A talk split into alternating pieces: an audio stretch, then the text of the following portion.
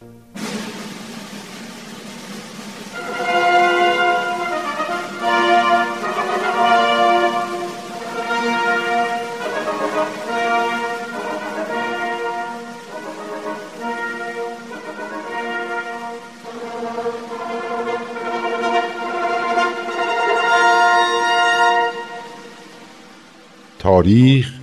به روایت مورخ. من کتاب تاریخ نبیل رو از ترنم دوستم گرفتم که بخونم. این کتاب یه قسمت از تاریخ ایرانه که تا حالا نشنیده بودم. کتابو که باز کردم خود نبیل که اونو نوشته شروع کرد با من حرف زدن. خیلی عجیب بود. ولی خیلی هم برام جالب بود. این تاریخ یه بخش از کاری از گروه نمایش رادیو پیام دوست. تهیه کننده و کارگردان امیر یزدانی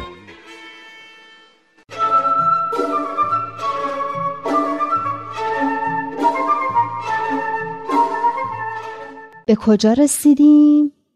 اول اون روزی بود که قرار بود حضرت بهاءالله به قلعه شیخ تبرسی که بابی ها توش محاصره شده بودن برن و اصحاب قلعه و به خصوص ملا حسین خیلی خوشحال شده بودن. ملا حسین که اینقدر محو تماشای حضرت بهاءالله شده بود که اصلا یادش رفت به اصحاب اجازه نشستن بده و همه همینطور ایستاده بودن تا حضرت بهاءالله بهشون فرمودن بشینن. بعد هم که حضرت بهاءالله همه جای قلعه رو بازرسی کردند و از ملا حسین خیلی تمجید و تعریف کردند و آخرش هم گفتن همه چیز خیلی عالی و کامله فقط جای قدوس خالیه حالا قدوس کجا بود؟ قدوس رو تو خونه یکی از علمای ساری زندونی کرده بودن. وقتی بابیا رفتن و ازش خواستن که قدوس رو آزاد کنه گفت ایشون اصلا زندونی نبودن. مهمون من بودن. حالا نمی‌دونم از ترسش بوده یا از احترامش نسبت به جناب قدوس. از احساس محبت و احترام شدیدی بود که نسبت به جناب قدوس پیدا کرده بود. بله اون شبی که جناب قدوس وارد قلعه شدن چقدر جالب بود که ملا حسین و صد نفر از اصحاب قلعه به استقبال جناب قدوس رفتن. هر کدوم دو تا شم توی دستشون بود که ملا حسین براشون روشن کردند بعد همه با هم ذکر می‌گفتن و توی جنگل صداشون میپیچید. صبوح قدوس ربنا و رب الملائکت و روح بعدش از موقعی گفتین که حضرت بهاءالله همونطور که به ملا حسین وعده داده بودند می‌خواستن به قلعه برگردن در آن زمان حکومت ایران به تحریک علما و روحانیون سپاه به قلعه فرستاده بود و قلعه در محاصره سپاهیان حکومتی بود. این بود که به شدت مراقب بودند کسی به قلعه وارد نشود و به اصحاب کمکی نرسد. گفتین به همین علت حضرت بهاءالله می‌خواستند شبانه وارد قلعه بشن. اما همراهاشون که خسته شده بودن اصرار کردند که شب رو یه جای استراحت کنن. اون موقع بود که جاسوسا خبر بردن و مامورای حکومتی اومدن. و حضرت بهاءالله و همراهاشون رو دستگیر کردند تا به آمل ببرن. در بین راه و در یک فرصت مناسب که به نزدیکی یک رودخانه رسیده بودند، همراهان حضرت بهاءالله به اشاره ایشان هرچه از اوراق و نوشته همراه داشتند به رودخانه ریختند. توی تاریکی شب هم که دیده نمی شده. بله، نزدیک صبح به شهر آمل رسیدند. یکی از معمورین جلوتر از بقیه رفت تا به حاکم آمل خبر بدهد که ای را در راه قلعه شیخ تبرسی دیدهاند و گرفتند. حاکم آمل در آن وقت در شهر نبود و با سربازان خود به کمک لشکر شاهزاده مهدی قلی میرزا که با اصحاب قلعه می جنگید رفته بود و یکی از خیشاوندان خودش به اسم محمد تقیخان لاریجانی را به سمت نایب الحکومه گذاشته بود. نایب الحکومه به محض اینکه حضرت بهاءالله را دید و شناخت از عمل خود پشیمان شد و ایشان و همراهانشان را که دوازده نفر می شدند به منزل خود برد تا در آنجا محفوظ بمانند ولی اصرار ملاها و سادات شهر باعث شد که مجلسی را در مسجد برای گفتگو و مباحثه علما با حضرت بهاءالله ترتیب بدهد در آن روز چند هزار نفر از اهالی شهر در مسجد جمع شدند. هر سنفی با اسلحه آمده بود. نجار با تیشه، قصاب با ساتور، کشاورز با بیل و کلنگ. هدفشان این بود که شورشی به راه بیاندازند و دست جمعی آن حضرت را به شهادت برسانند. علما شروع به سوال کردند. اما هر سوالی کردند جواب کافی شنیدند و حضرت بهاءالله حقانیت ظهور حضرت باب را با دلیل و برهان ثابت کردند. علما که عاجز مانده بودند سعی کردند چیزی از آثار حضرت باب به دست آورند. لوحی از الواح حضرت باب را در جیب یکی از خدمتکاران حضرت بهاءالله پیدا کردند. در آن لوح بیانی از حضرت علی علیه السلام بود که می‌فرمایند محو الموهوم و صحو المعلوم. ملا علی جان یکی از علمای عامل به صدای بلند خندید و گفت فضیلت باب معلوم شد. کسی که صحو را با ساد بنویسد دیگر میزان علمش معلوم است. صحو باید با سین نوشته شود. باب غلط نوشته. حضرت بهاءالله فرمودند جناب آخوند شما خطا کردید و نفهمیدید. این عبارت کلام حضرت امیر مؤمنان است در جواب کمیل ابن زیاد نخعی در وقتی که از آن حضرت سوال از حقیقت می نماید چند فقره جواب می فرمایند. هر بار عرض می کند زدنی بیانن یعنی بیشتر بگویید تا آنکه حضرت امیر میفرماید محو الموهوم و صحو المعلوم یعنی کسی که طالب فهم حقیقت و رسیدن به حق است باید قلب را از اوهام و تقالیدی که شنیده پاک و مقدس کند و به آنچه مظهر ظهور میفرماید توجه نماید از موهوم بگذرد و به معلوم ناظر شود وقتی حضرت رسول ظهور کردند اگر یهود و نصارا اوهام و شنیده های خود را کنار گذارده بودند و به آن حضرت توجه کرده بودند به حقیقت می رسیدند. این کلمه صحف با ساد به معنی هوشیاری است و صحف به سین یعنی فراموشی و غفلت. بین این دو کلمه فرق زیاد است. شما صحف و غفلت کردید. این عبارت درست نوشته شده. وقتی حضرت بهاءالله آن مجتهد مغرور را از اشتباه و نادانی خودش آگاه کردند سکوت کرد و نتوانست جوابی بدهد. اما یکی از اشراف که از سادات هم بود براشفت و گفت نه خیر این عبارت از باب است و از حاکم درخواست کرد که دستگیر شدگان را به قتل برساند و گفت این گونه نفوس دشمن حکومتند دشمن اسلامند. ما باید جلوی این بدعت را بگیریم. شبیه همین حرفایی که هنوز هم درباره بهایا می‌زنن. دیویس ساله که دارن این حرفا رو تکرار می‌کنن. یه عالم حکومت توی ایران عوض شده اما اینا هنوزم دارن میگن بهایا دشمن حکومتن. و از این حرفا. راستی این بدعت که گفتن باید جلوی این بدعت رو بگیریم معنیش چی بود؟ بدعت یعنی عقیده نو و تازه یعنی می‌گفتن چون این عقیده نو و تازه است باید جلوش رو بگیریم؟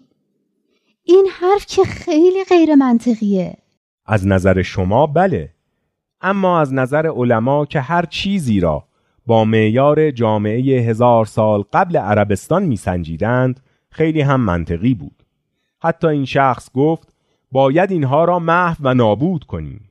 یعنی باید یه دی رو نابود کنیم چون عقیدهشون تازه است و ما عقاید تازه رو دوست نداریم؟ این که دیگه خیلی بیانصافیه. از نظر آنها بیانصافی نبود و برای همین سایر سادات و اشرافی که در مجلس بودند هم با این شخص همراهی کردند و بنای بدگویی و ستم را گذاشتند و از حاکم درخواست کردند فوراً به تقاضای مجازات آنها عمل کند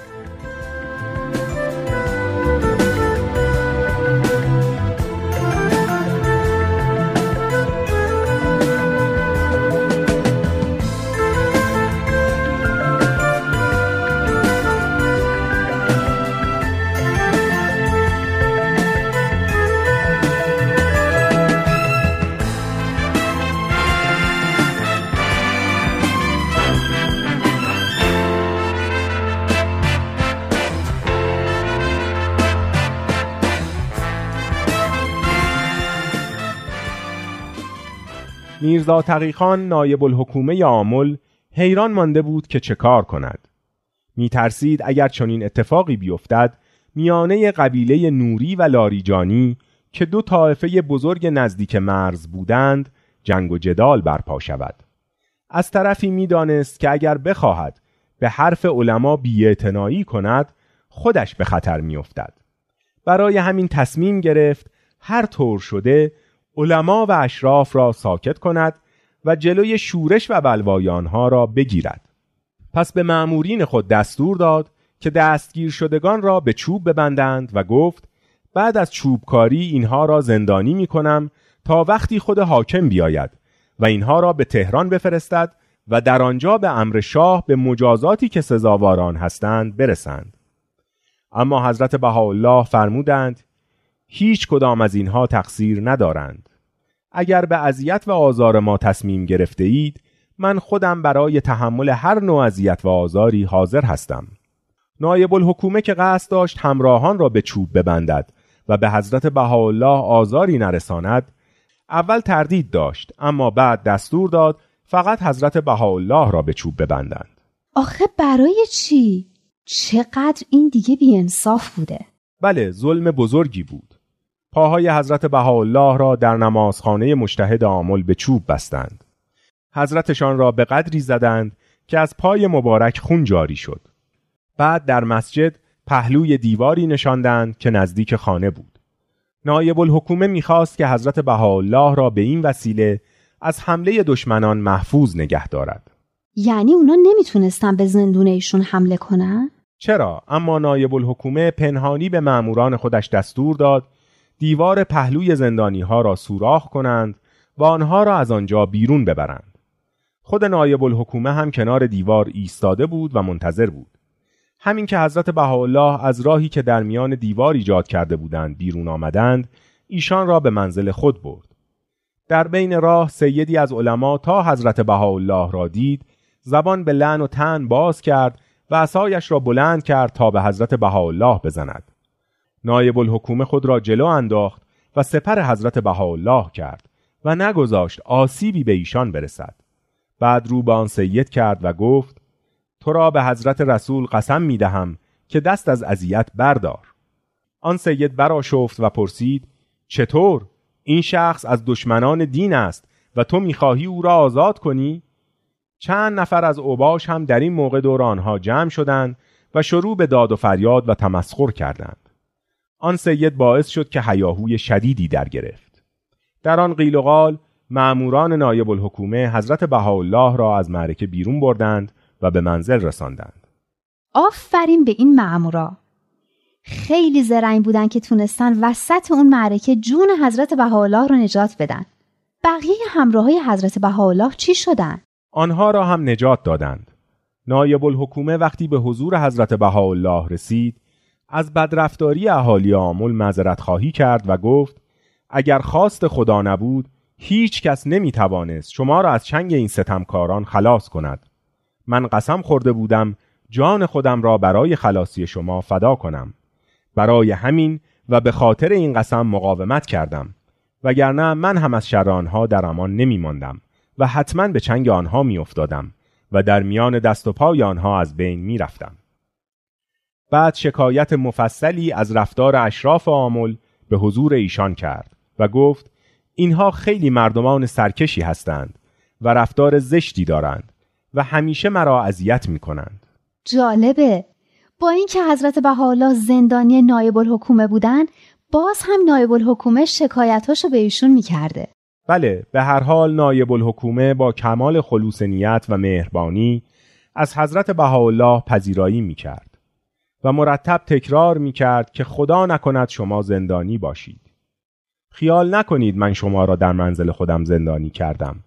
من یقین دارم که بنای این خانه از اول برای این بوده است که روزی شما در اینجا از شر دشمنان خود در امان باشید. چقدر آدم خوبی بوده. من خودم از حضرت بهاءالله شنیدم که میفرمودند هیچ مسجونی به جز من رفتار ملاتفت آمیزی را که من از نایب الحکومه عامل دیدم مشاهده نکرده است. این شخص با مهربانی و احترام با من رفتار می کرد و پیوسته سعی داشت وسایل سلامتی و استراحت مرا فراهم کند. من در آنجا خیلی راحت بودم. فقط چیزی که بود نمی توانستم از منزل بیرون بروم. نایب الحکومه خیلی می ترسید که وقتی حاکم برگردد به من اذیتی برساند. مگه حاکم آمل کی بود؟ حاکم آمل عباس خلی خان لاریجانی بود که در آن موقع برای کشتار اصحاب قلعه به شیخ تبرسی رفته بود. اوه اوه. پس نایب الحکومه حق داشته ازش بترسه. حضرت بهاءالله به این حقیر فرمودند که من خیلی سعی کردم نایب الحکومه را از این خیال برهانم و به او گفتم مطمئن باش خداوندی که مرا از شر مردم آمل خلاص کرد و تو را برانگیخت تا با این احترام از من در منزل خود پذیرایی کنی البته قادر است که قلب حاکم را نسبت به من مهربان سازد و او را وادار کند که با من به مهر و محبت رفتار نماید. حضرت بهاءالله فرمودند یک شب بیدار شدیم زیرا پشت در منزل سر و صدا خیلی بود. همه منتظر بودند که دشمنان مجددا هجوم کنند. وقتی در را باز کردند معلوم شد که حاکم از قلعه به آمل برگشته. خب چی شد؟ ای وای نکنه بازم دیر شد. فردا شب بقیه ماجرا را برایت تعریف می کنم خیلی جالب و شنیدنی است. دیگه بیشتر دلمو نسوزونی.